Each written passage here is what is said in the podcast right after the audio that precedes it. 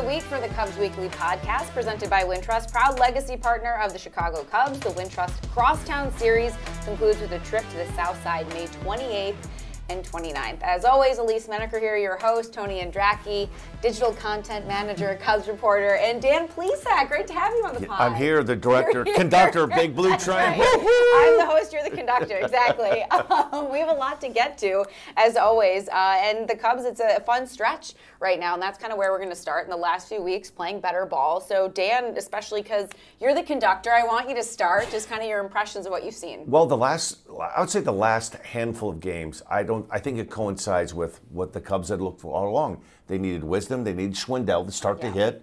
They've both hit. They're hitting home runs. They're scoring runs, and that's what they needed when the season started. Last year, Frank Schwindel burst on the scene. Patrick Wisdom had this magical return to the big leagues, and they were counting on those two guys.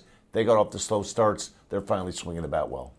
Yeah, and I, I really I think it comes down to that. Timely hitting obviously is always so important, but I think they're they've by and large played really good defense the last Yeah. few weeks and starting pitching. And I mean that's where it comes back to. David Ross always talks it's pitching and defense, and of course this guy's seen a lot of winning. He's been around that, but a lot of people say pitching and defense, and starting pitching creates that that uh, trickle down effect. And I think their starters, the Cubs starters, have done so well over the last like probably three weeks now, and then getting Wade Miley back, you know, getting Stroman back, like having those five guys, knowing what the rotation is, some consistency and stability. I think it's paid pretty big dividends for this team, and we're seeing it in the win column le- recently. I think it was a few weeks ago, you know, I was saying on the pod, like, this team, and mostly in baseball, it's going to work. This team is going to go as their starting pitching goes. Yeah. So when they're starting pitching, they can get some length, they can get some good innings, then you're going to see good results. And this is a ball club that can put the ball in play. They need their timely hits, and in some tough losses, that's where it, the offense has been lacking. But I think to your point, when you can get Schwindel and Wisdom to be who they were uh, late last year, then that's you know those are the power bats and those are the guys that you're going to lean on uh, in the key situations and just to get things going. And who knew that at times you'd be leaning on Christopher Morel? I don't know if you saw that at bat, but it was unbelievable. I think it's the highlight of the It season for the was Cubs. One of the coolest things point. I've seen. National attention. I mean, you get it first at bat, you work a tremendous at bat, get to count to three to two, and you hit a ball in the street. Your first at bat. I think the coolest part about that for me was watching the reaction of Willson Contreras Yeah. after he hit the home run, jumping over the dugout, and he has brought a genuine flair of. It, it's just it's innocent enthusiasm that he's brought to the ball club, and I think he's been great. And by the way, he's had some terrific at bats too. There's a method to his madness. Yeah. he takes pitches, he works counts. He looks like a really good player. Do you think we'll see him for the rest of the year? I here? do, I do. I think he's the kind of guy. The more that you watch him, the more that you like him. He's multidimensional. He can play a lot of different positions, some infield, some outfield. He works good counts. He doesn't look like he's overexposed at the big league level. He brings a lot of intangibles that a ball club needs, and I like him. I think he's a good player. Yeah. Yeah, you mentioned good at bats. I mean, to lead off Wednesday's game, I think what is it, nine pitch at bat against Luis Castillo, a very good pitcher over in Cincinnati, and he was laying off some close pitches, fouling off close pitches, draws a leadoff walk, ends up coming around to score right away. Good base running, all of these things, and you know, I, I think the amazing thing about Morel is I've always heard just as he was a prospect coming up that like the Cubs love his intangibles, everything you just mentioned, Dan. They love his attitude that he has this like A plus personality and we're starting to see it, but we also, I think, see the adversity he had to ride through. And and it, um, my colleague Andy Martinez wrote this awesome story about how yeah. Morel like ran through the the glass door because he just kind of pushed into it and it broke apart and it you know cut the nerves in his arm and it cut by his eye and how he like he was 16 years old at the time and how he like almost didn't make his career because of this and so i think rising above that adversity has helped and um, I, between that and then the, the ability to play every infield position, every outfield position, I mean, it's just easy for David Ross to get him in the lineup when he's producing, when he has the energy he has, and when he can play six or seven different positions. Yeah, the article on MarqueeSportsNetwork.com. It's incredible what Andy was able to talk him, to him about, get pictures, how he can't even open his left hand fully. He has to like manually open it to get it into his glove. Just that adversity. And I think too, a guy who's coming up from double A. And so it's really impressive. And sometimes, and Dan, you can speak to this more so, but like when you go from double A to triple A, sometimes hitters actually appreciate that as you move up, like the strike zone almost gets smaller and guys are, are more consistent and they're around the zone. And you almost feel like that's what's happening with Morales. He just makes that jump to the big leagues that he can have a little more success even at the plate. You hear this term a lot, at least it's called the third deck. Like there, you play in three deck stadium, which is a big league stadium. A lot of guys, They're really good players till that third deck becomes Okay. involved. He's seen that third deck, and what I like about it, he keeps the game slow. He, when you watch him in the batter's box, he doesn't appear to be a guy that's stepping out, and he has a lot of nervous twitches and energy, and he's in the box, out of the box. He gets in the box, he gets himself ready to hit a bad call, a, a ball that's called a strike. He doesn't get angry. He just he keeps his composure. I'm really buying what he's selling right now. I really like him as a Yeah, player. that confidence that just kind of is in someone, and it's something that we've even talked about that you see in Contreras, and you saw in him early on. And so when you talked about the fun part of that clip, I'm with you. I watched it like on loop because it was fun just to watch Contreras' reaction. to And the cool part about it is you could kind of tell if you didn't know much about Morel when you saw that home run, you could see that his teammates in a short amount of time were genuinely happy for him, and you don't see that often. That that was genuine. That was a guy that probably walked into that clubhouse and they accepted him, and he accepted the Cubs, and it was just wonderful to see. Yeah, and it's wonderful to see too Frank Schwindel kind of going back to Frank Schwindel, as we know, Tony, that he's someone who was struggling to the point where they sent him down, didn't last very long, never even got to Iowa. Um, but you wonder, and I think that that was actually something in the grand scheme of things that actually helped him and kind of took some pressure off, even if he showed up in Iowa or not. Yeah, I, I mean, it's kind of a wake up call, right? And it's not. I think he understood that the Cubs were in a roster crunch. They needed to send somebody down. But then he obviously got called right back up because they had a couple guys go on the IL. So I think it was a wake up call. I think it was kind of um, a call down to earth or whatever for him a bit. I mean, that whole thing where the guy on Twitter said he had to sit in the middle seat flying out to San Diego. like, I think there was a little bit of. Um, of just like, hey, get back to who I am, and he's such an everyman. He's Yeah. such like a like fans get behind it, and he's such a, like a Chicago personality that I like a lot. But like, I do think that helped. And then he came back right away. In that first game, he struck out a couple of times. But then that next game, he comes in and pinch hit that ball that should have been out in, San, San Diego. Diego. It should have been. Yeah. It wasn't. Whatever. But like that, I mean, that can provide a lift, right? And so I think it was the mental reset that like a day off could be. And Dan, I'm really curious your perspective on this too. Like, how much could that mental reset impact Schwindel because he's been a completely different hitter since those moments. I think that players right now they're they're more scrutinized than ever because of social media. So you get off to a bad start and you haven't hit a home run in three weeks. They know how many games they've gone. They haven't hit a home run, and I'm sure deep down inside he kept wondering like. They're not going to send me down. I wonder if they will send me down. Like, you know, I'm not producing. Things aren't working out, and every day you get uh, get up, you go to the ballpark. You wonder, is that the day that I'm safe? I think I'm safe, and you're not too sure. All of a sudden, you get that tap. Hey, listen, we're going to send you down, and you probably go 24, 48 hours where you do a little inventory check. Say, listen, what, what do I have to do? And maybe, just maybe, he stopped worrying about how to stay and then just play. Just play the game and let the front office dictate if they're going to make a move, they're going to send you down, or they're going to trade you. Stop worrying about what you can't control and worry what you can control, and that's what happens when you get in that batter's box. And I feel like with what happened to him, that he was trying so hard not to worry about what he couldn't control. But then when basically exactly what you don't want to have happen happens, it kind of, I think, just releases all that. And it's just like, okay, it's already happened once. And so now what do I have to lose? So now you're going in with that mentality of what's the worst thing that can happen? They've already, you know, Yeah. tried to send me down and then roster stuff kind of got jumbled and I'm back up here in the middle seat on the plane Yeah. flying out. Um, and so that's for me now. I think Frank is always someone. He has said this that when he's having fun, when he's loose, and all of this, he's that's when he is himself, and that's when he's producing. And you get the sense that he was trying to find that early on, and now I feel like after everything he's gone through, it's not about finding it. It's just kind of back to who he is, and he has the confidence now that he can kind of get there quicker if he finds himself in one of those ruts again. And I think it was, yeah, it was uh, worst best case scenario for him when that stuff happens. Yeah, and I think too. I mean, the other day when he hit his first career multi-homer Yeah. game, I mean, both homers were to right field. Like you know, a guy's getting locked in when he's hitting into right center, and a guy like Frank who makes a lot of contact, swings a lot, doesn't take a ton of walks, but when he's making that kind of efficient contact and he's going to right center, I mean, and driving the ball to right center, I think that's also very encouraging. So you talk about confidence, you talk about mental reset, all of those things.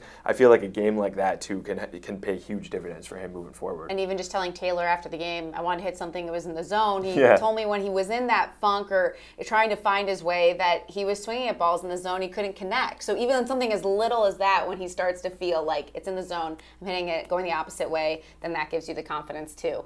Uh, PJ Higgins, talk about impact. Who knew that, you know, he comes up to the Cubs and what a story too, Yeah. that he is uh, having surgery in the offseason and now with uh, kind of the injuries and nicks and bumps and bruises that we're seeing to the catchers between Contreras and Gomes, a very valuable piece and he's stepped right in and pretty seam- seamlessly. Yeah, so I mean, Wednesday was actually his first loss ever when he started behind the plate. So Cubs he- were seven and zero, I believe. Yeah, Right. Right. yeah. So I mean, it's a tough one, and you know, Kyle Hendricks on the mound, you take to a two nothing lead. I'm sure he's sitting there thinking eight and zero is in his sights. No, I mean, in all seriousness, that doesn't necessarily mean much, except for the fact that like this guy comes up from AAA, catches, handles the big league staff well, and then produces on the offensive end, you know, as well as you can expect. So when the Cubs are able to to insert a guy like that, when Yan Gomes has the oblique injury, when Willson Contreras is banged up with hamstring, to have a guy come in and you know that you're going to win and still have a good product product on the field.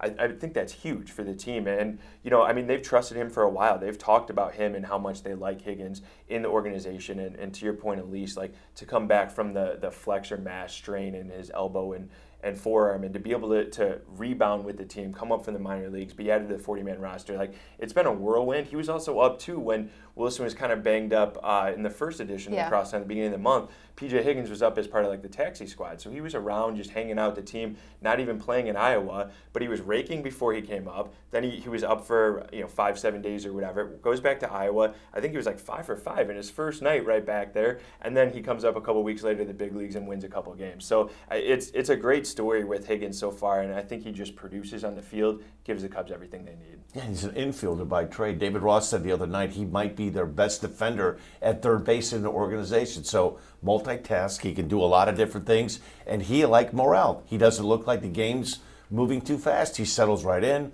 puts the right fingers down. The pitchers are confident throwing to him. He settled right in. And even something when you mentioned putting the fingers down, it's funny because I was thinking about how he's using PitchCom a little bit, and don't you don't have that in AAA. So when you talk about Just that, press the buttons. Right. you gotta learn the right buttons, Yeah, right? Don't exactly. press the wrong Yeah, one. exactly.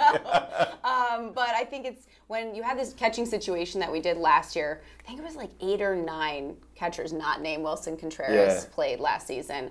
Um, and now when you start to see uh, guys, I mean, the natural wear and tear that can happen throughout the season, but it's nice to see someone like Higgins step in and kind of. Um, help a situation where otherwise you might see some gaps and he kind of prevents that at this time For sure. and Nico, it's nice to see him back. So off the IL, Dan, um, you know, he- he's someone you're looking at a starting shortstop, played really well before his injury. I'm a big fan of his, at least. I think he can multiple things. I know they'd like to see him play more shortstop. You have Andrelton Simmons off the injured list. He's playing now. He can play some second base, bat the ball skills. He can run the knock on Nico, which has always been since he signed with the Cubs. Can you keep him on the field? If he can stay on the field, he has a chance to be a really good player. I think when they're good again, which is sooner than later, he's going to be right in the part of it. He just does a lot of things. He's a winning baseball player, comes from a good program in college. Um, another guy that looks like they're supposed to look like. The game doesn't go too fast.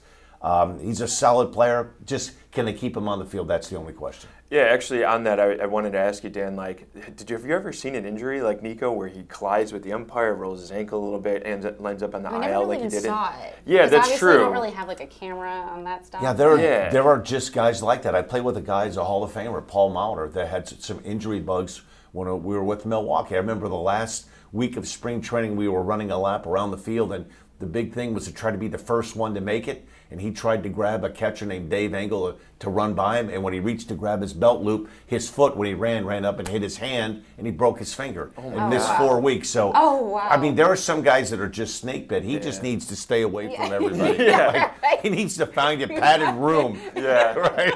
exactly. said. It's including umpires now, Yes, which we didn't think was a factor Right, until two weeks ago. everyone. yeah, but but no, I mean back to his impact on the field. Like we talk about PJ Higgins winning. I feel like Nico's just a winning ball player in so many different aspects. Whatever position you put him in, you know you're getting good defense. You know he's. I mean he's probably their best base runner, maybe or one of their best. He makes a lot of contact. I mean you saw in Wednesday night's game in the ninth inning, he comes up with two strikes, expands the zone a little bit, just kind of dunks the, you know the ball out into shallow right center, drives home a run. Like he does a lot of winning things and and the great intangibles. Like I I find one of the most fascinating stories of the first two months is that Nico, a guy who's typically kind of quiet, is becoming this kind of vocal leader within the team. And, and he's very outspoken in terms of his leadership within the, the clubhouse and the dugout. And for a guy who is young, who hasn't been on the field a ton, who, you know, this is his first like full big league season because he didn't even make opening day roster last year. Like to, to see that leadership develop, I think it just speaks to more of the intangibles and, and the fact that Nico's a winning player. So for him to be back in the field, I think that's a that's a huge move for the Cubs. Yeah, and to your point, I think last year was really valuable for him, and it's not something I've talked to him directly about yet, but the idea that he went through injury last year,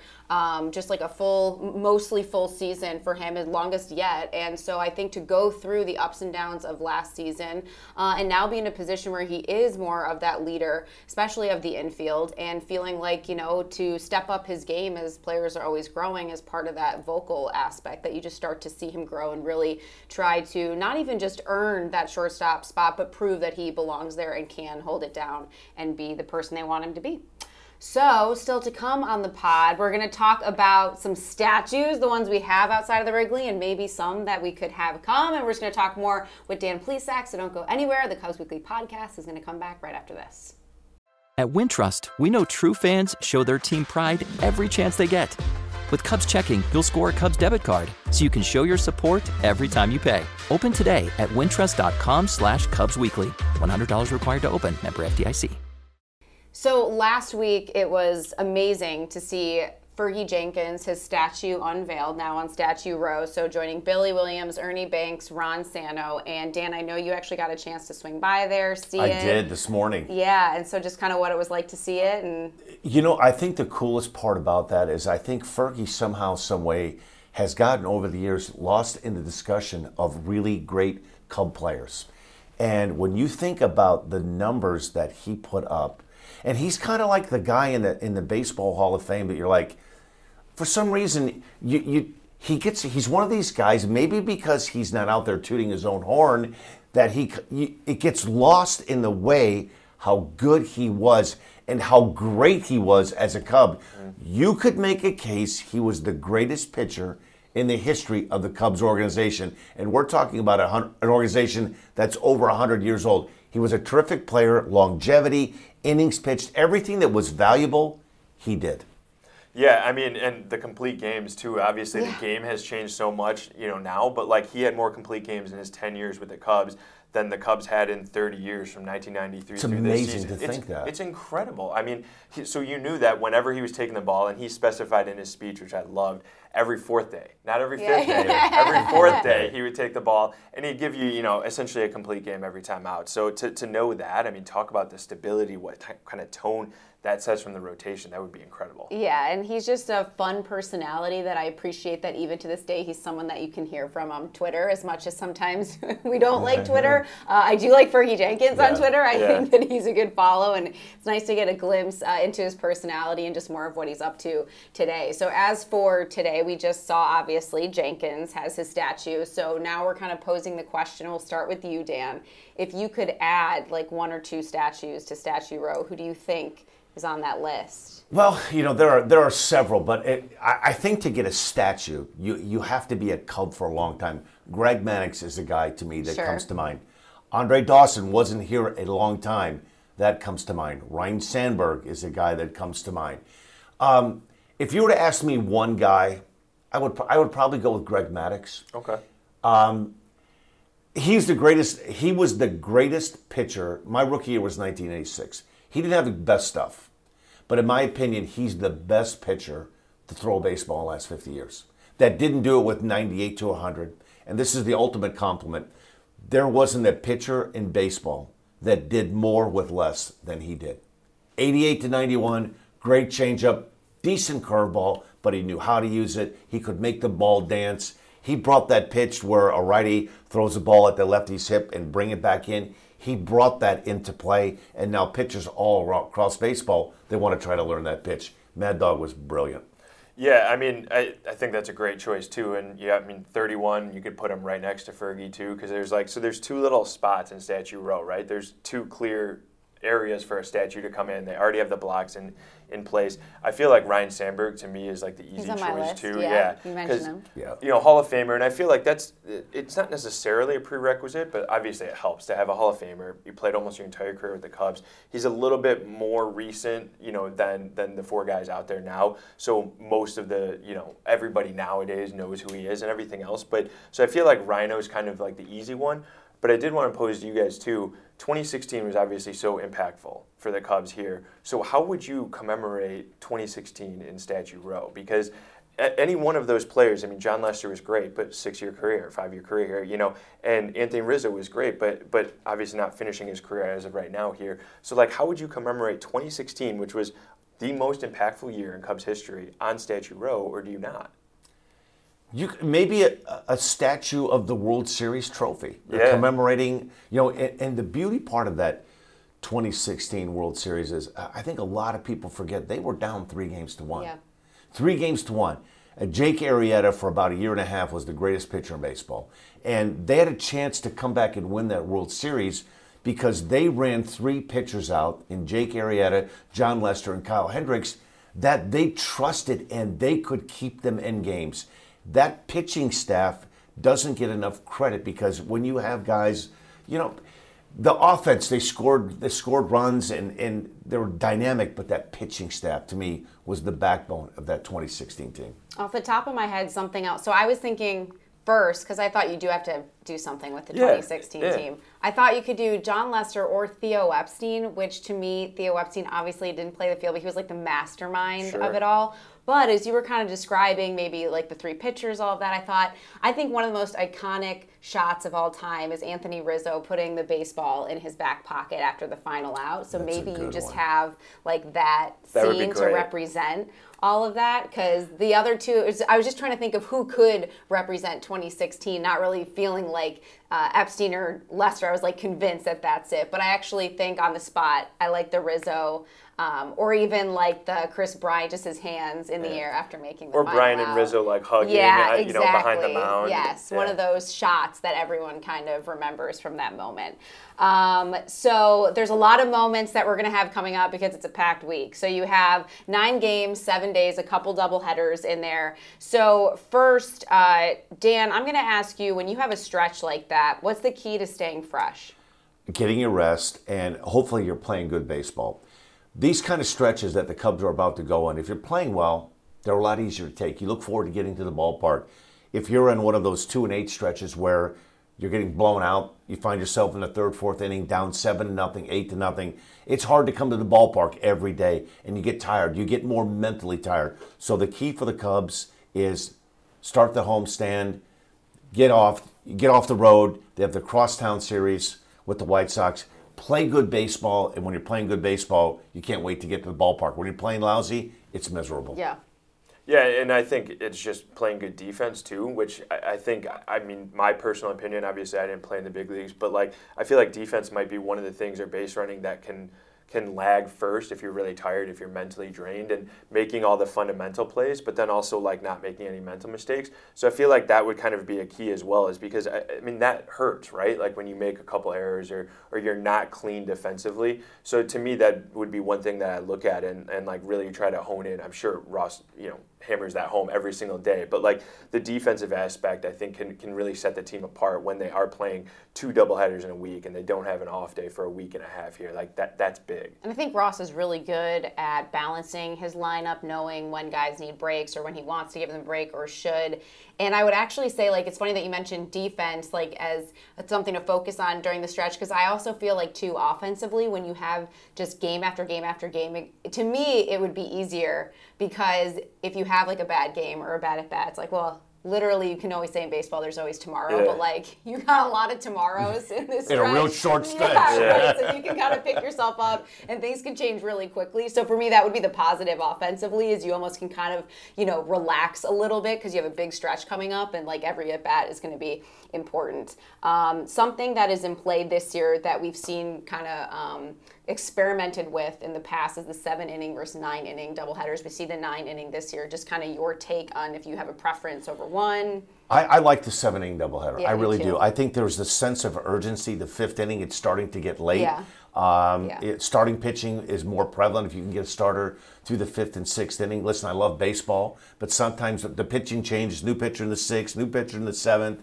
and it just seems like there's a Christmas to the game that it goes fast, and before you know it, like you're watching a game, it's a sixth inning. You're like, wait, Totally. We've, we've only got five. We only got five outs. We've got to score a couple runs. I'm a big fan of it. I like it. Yeah. Yeah, for, same for the exact same reasons. I mean, it, it is funny to think about like your setup guy coming in in the fifth inning or sixth inning or whatever, and it's like they're pitching earlier in the game than they expected. But also, it's just, I mean, the the at bats and the impact of everything that happens in the fifth inning becomes so much more pronounced when you only have seven innings. So I thought it was really cool. I thought it was entertaining. It was it was a good product because it was crisp, because it was quick, and because if you have two in one day, then you know Right. you got 14 innings of baseball anyway. But then from a health standpoint, I mean, any of these guys, Nico just coming off the IL, Willson's banged up, you know, to, to be able to have that and know that there's four less innings in a day when you're playing a doubleheader, I, I think it's good all around. I mean, I know the players liked it, I know the managers liked it, the coaches liked it. So, and from a fan and, and just journalist watching it, like I liked it a lot too. I yeah, I like the seven innings, and I, even the um, little part where because it's seven, could your starter actually throw Yeah. the game? Exactly right. right. Like- if I'm a starter, I'd put me in. I want to start one of those games. Yeah. So I think there's kind of that fun part to it too. You're like, hey, maybe it goes the whole way. Um, there's also been a lot of fun moments at Wrigley, Dan. So this is kind of your time where we want to know what was your favorite Wrigley moment. Uh, my favorite Wrigley moment. Well, I was with Milwaukee when I first came up to the big leagues. Milwaukee then was in the American League East, Right. so I never really had a chance to see Wrigley Field. So my first year, season with the Cubs in 1993, I gave up a home run to Fred McGriff of the Braves. Ball went in left center field, just above the basket, and it was really the first home run I gave up at Wrigley. And the you know you think it's funny when you're a you're a visitor and they throw the ball back on the field. Well, this guy throws the ball in and he almost rolls right to the mound. I go to pick it up and it's a rubber coated ball. He kept the real one and threw That's the actually pretty good. So he did, and I fell for it. At least I picked the ball and I'm like, ah, I threw it into the dugout. I'm like, threw a rubber coated ball. He kept the real one. That's a good move on his part. Yeah. Clutch move. Veteran smart. bleacher bum right there. right, Yes. right. And you do you have just a favorite like Cubs White Sox moment? Because of course with that Oh, I, up. I, I, I thought this was, you know, the beauty of this rivalry is these two teams don't like each other. Right. When Michael Barrett punched AJ Pierzynski at home plate, I thought that was the coolest thing. At the time, the White Sox had an All Star campaign, punch AJ to get him to the All Star game. It couldn't have come at a better time. Bam! Barrett threw a right hook and dropped him. I thought it was classic. a little literal. Yeah, Yeah, Like, he was just yeah. following the Punch direction. AJ. Yeah. All part of the promo. Right. Uh, well, those are fun. This was fun. Thanks, guys. A lot of fun talking about all this. So that'll do it for this edition of the Cubs Weekly podcast presented by Wintrust. Don't forget to download and subscribe to the pod on Spotify or Apple Podcasts. And check us out in video form on the Marquee Sports Network app and YouTube.